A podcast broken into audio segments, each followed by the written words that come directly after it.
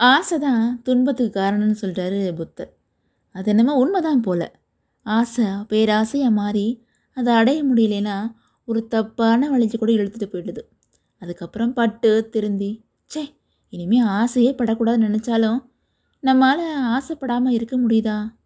இப்படி சொல்லிட்டு இருக்கும்போது எனக்கு ஒரு சின்ன கதை ஒன்று ஞாபகம் வருதுங்க. என்னென்னா கோயில் வாசலில் உள்ள பெட்டிக்கடையில் பக்தி பழமை உட்காந்துருப்பார் ஒருத்தர். அவர் எனக்கு ஆசையே இல்லை. பந்தங்கள்லேருந்து விடுபட நினைக்கிறேன். இன்னும் அதுக்கான வேலையும் வரல அப்படின்னு சொல்லிகிட்டே இருப்பார். ஒரு நாள் கோயிலுக்கு வந்த சன்னியாசிட்டையும் இதே சொல்லி புலம்புறாரு அந்த ஆசாமி. இதை கேட்டதும் நீ சரின்னு சொன்னால் இப்போவே உன்னை அழைச்சிட்டு போயிடுறேன். என்ன சொல்கிற அப்படின்னு கேட்குறாரு சன்னியாசி. நானும் இதைத்தான் நினச்சேன்.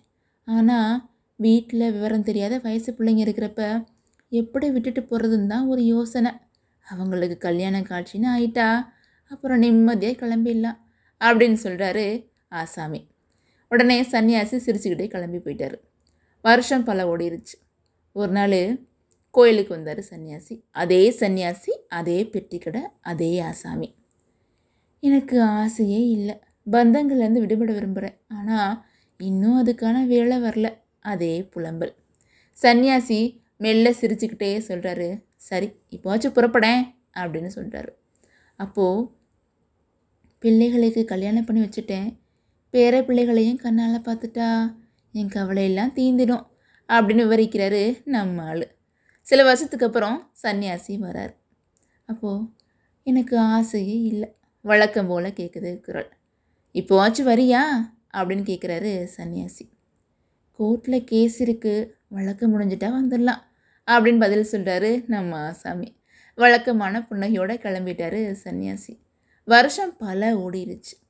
திரும்பவும் வராரு சன்னியாசி. ஆனால் அந்த ஆசாமி மட்டும் காணாம் கடையில் இருந்தவர்கிட்ட நம்மளை பற்றி விசா விசாரிக்கிறாரு சன்னியாசி.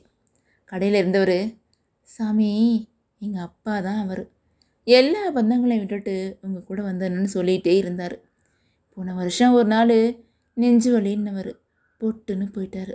அப்பா இந்நேரம் உயிரோடு இருந்திருந்தா நிச்சயம் உங்கள் கூட வந்திருப்பார் சாமி அப்படின்னு ரொம்ப கவலைப்பட்டு சொல்லிகிட்ருக்குறான் நம்ம ஆளோட பையன்.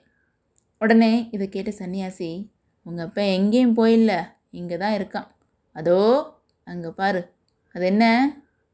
உடனே அந்த பையன் சொல்கிறான் அது நாய் இங்கே தான் சுற்றிக்கிட்டுருக்கு அப்படின்னு சொல்ல அப்போது அந்த சன்னியாசி சொல்கிறாரு அதான் உங்கள் அப்பன். இப்போ பாரு அப்படின்னு சொன்னவர் கையை தட்டினார். அந்த நாய் வாலாட்டினபடியே ஓடி வந்துச்சு. அப்போது நாயோட தலையை தட்டினாரு சன்னியாசி. உடனே அது எனக்கு ஆசையே இல்லை அப்படின்னு பேச ஆரம்பிச்சிருச்சு. அப்போது சன்னியாசி கேட்குறாரு அடே இப்போவாச்சும் என்னோட வந்துடுறியா? அப்படின்னு.